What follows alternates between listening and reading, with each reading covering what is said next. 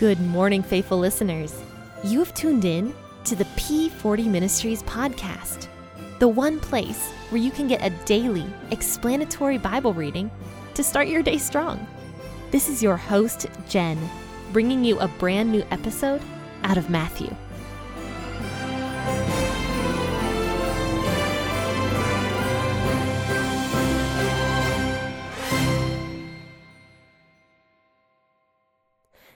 Tuesday, faithful listeners. This is your host, Jen, with P40ministries.com. I am just so excited to jump right into the Bible today because we are in Matthew chapter 10. And this is the first time we are in Matthew chapter 10. We finished Matthew 9 on Thursday last week. So this is really exciting for me to talk a little bit about Matthew chapter 10. But Matthew 10 is a little bit of a heavy chapter. So it's going to be a little bit sadder than some of the other chapters we've read about before. Now, today I'm going to be reading out of the WEB version of the Bible. But if you don't have the WEB version, don't feel like you have to try to find one. Just read out of whatever version you prefer. I'm going to start reading verses 1 through 15.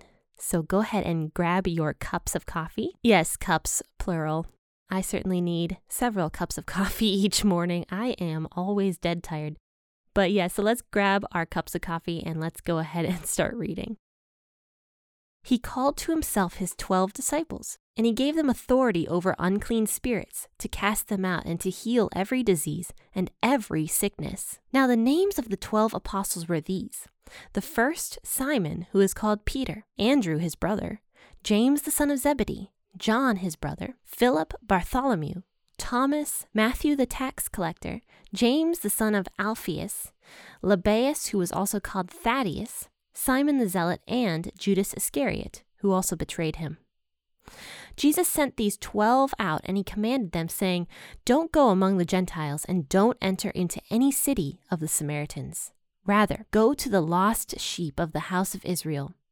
As you go, preach, saying, The kingdom of heaven is at hand. Heal the sick, cleanse the lepers, and cast out the demons. Freely you received, so freely give. Don't take any gold, silver, or brass in your money belts. Take no bag for your journey, neither two coats, nor sandals, nor staff. For the laborer is worthy of his food. Into whatever city or village you enter, find out who in it is worthy, and stay there until you go on. As you enter into the household, greet it. If the household is worthy, let your peace come on it. But if it isn't worthy, let your peace return to you. Whoever doesn't receive you or hear your words, as you go out of that house or that city, shake the dust off your feet. Most certainly, I tell you, it will be more tolerable for the land of Sodom and Gomorrah in the day of judgment than for that city.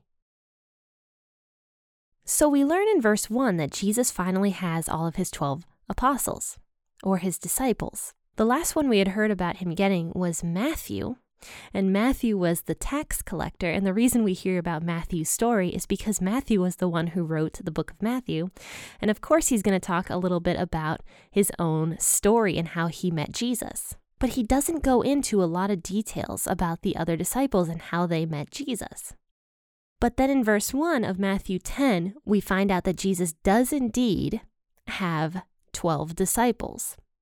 And he gives them the power to cast out spirits and to heal diseases, it says that he gives them the authority to do these things. So we know that this was a divine authority. We know that this was of the Spirit, that Jesus was doing these things. And Jesus gave the Spirit of God to these 12 disciples so that they could also go out and heal the sick and cast out demons. And then in verse 2, it goes on to name all 12 disciples. And one thing that's really interesting about this Every time you find a list of the disciples in the Bible, Peter is mentioned first and Judas Iscariot is mentioned last.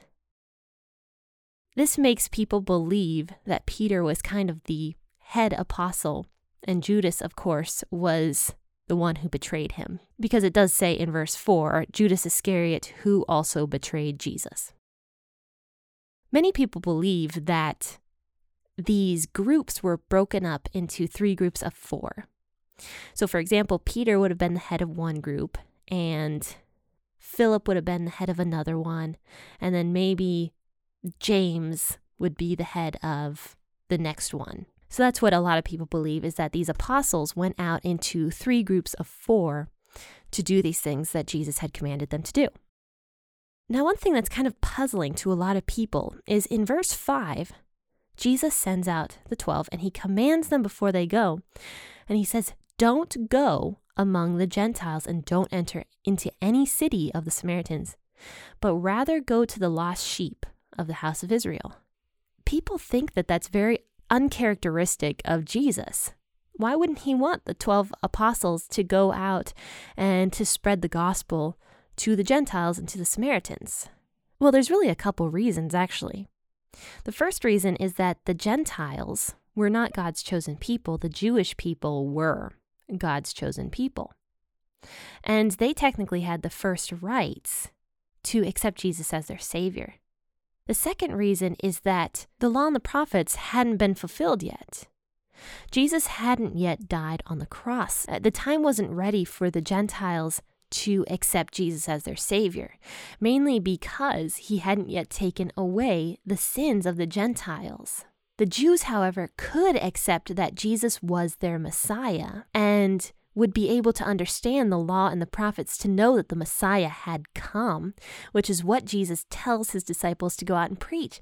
He tells them, As you go, preach, saying, The kingdom of heaven is at hand.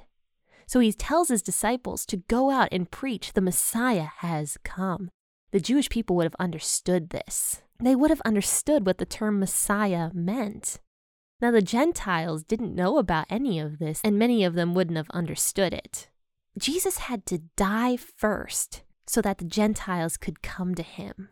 Because if these disciples would have gone out and tried to spread the word of the Messiah to the Gentiles, it's very likely that the disciples would have also tried to push the Gentiles into following the law. But Jesus was coming to fulfill the law, to give the Gentiles a more understandable version that that they could relate to, which is why Paul, later on in Acts and many of the books after Acts, goes out and he preaches the gospel to the Gentiles. And he was the perfect person to do it because not only was Paul a Roman citizen, but he was also a Jew. And he was like a Jewish Pharisee.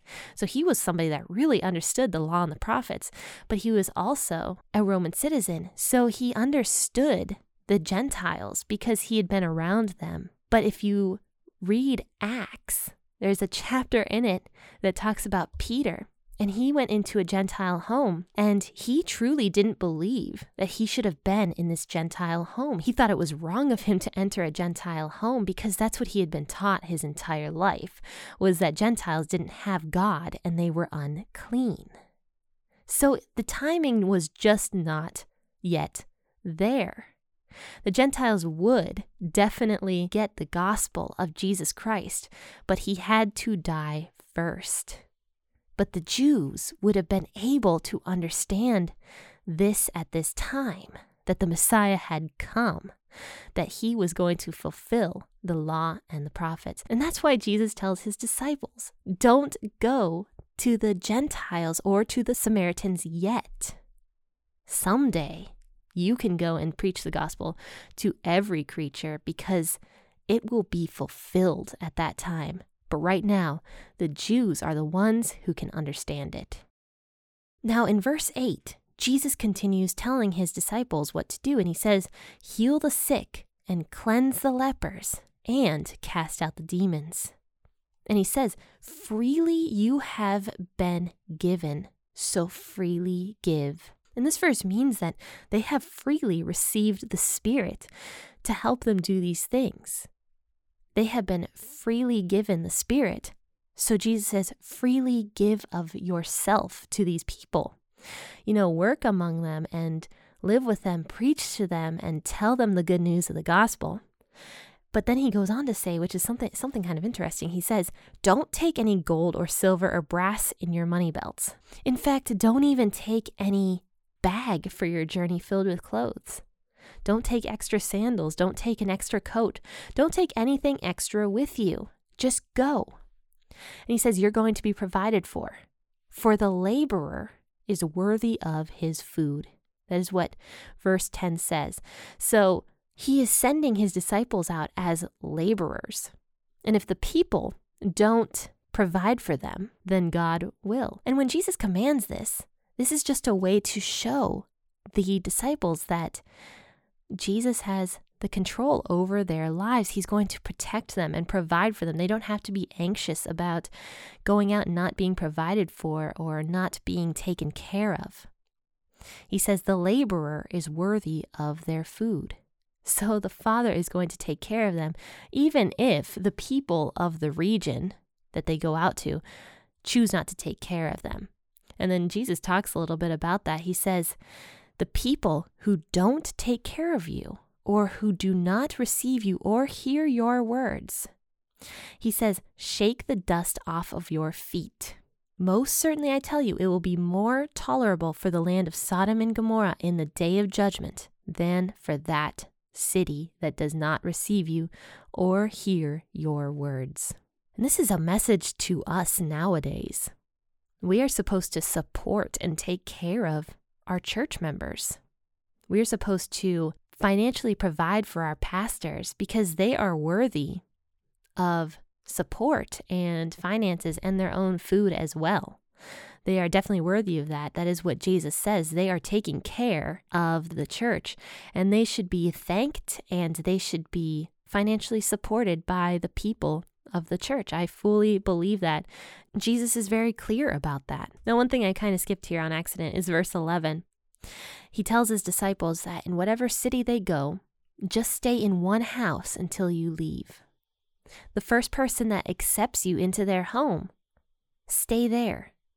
Don't go try to find the fanciest place for you to stay. Stay in the first place that accepts you. You know, not only should you go out and preach the gospel to these people, but stay humble. Don't try to find great things for yourself. Don't try to find the fanciest place to stay in, but rather be a laborer, be a worker, be unafraid, and don't be anxious. Be somebody who trusts God that He will take care of you and that He will find people who will provide for you. So on Christmas Eve, we're going to finish out Matthew chapter 10. So join me then 6 a.m. Now, something a little bit different I'm going to do for Christmas this week on Friday is I'm going to actually have a special Christmas podcast. This is going to be a really interesting event that I haven't quite figured out all the details to yet. But one thing I do know is I'm going to be airing it at midnight on Christmas Day. And that's actually Christmas Eve ish, Christmas Day. So I'm going to be airing it 12 a.m. Christmas morning, is a better way to put that, I think. So that is just something interesting I am going to do. Hopefully, you guys can stay tuned for that, and it'll be an interesting discussion. I'm going to be talking about something super Christmassy, so definitely mark your calendars for Christmas morning at 12 a.m. to really get yourself into the Christmas spirit. But until then, happy listening and God bless.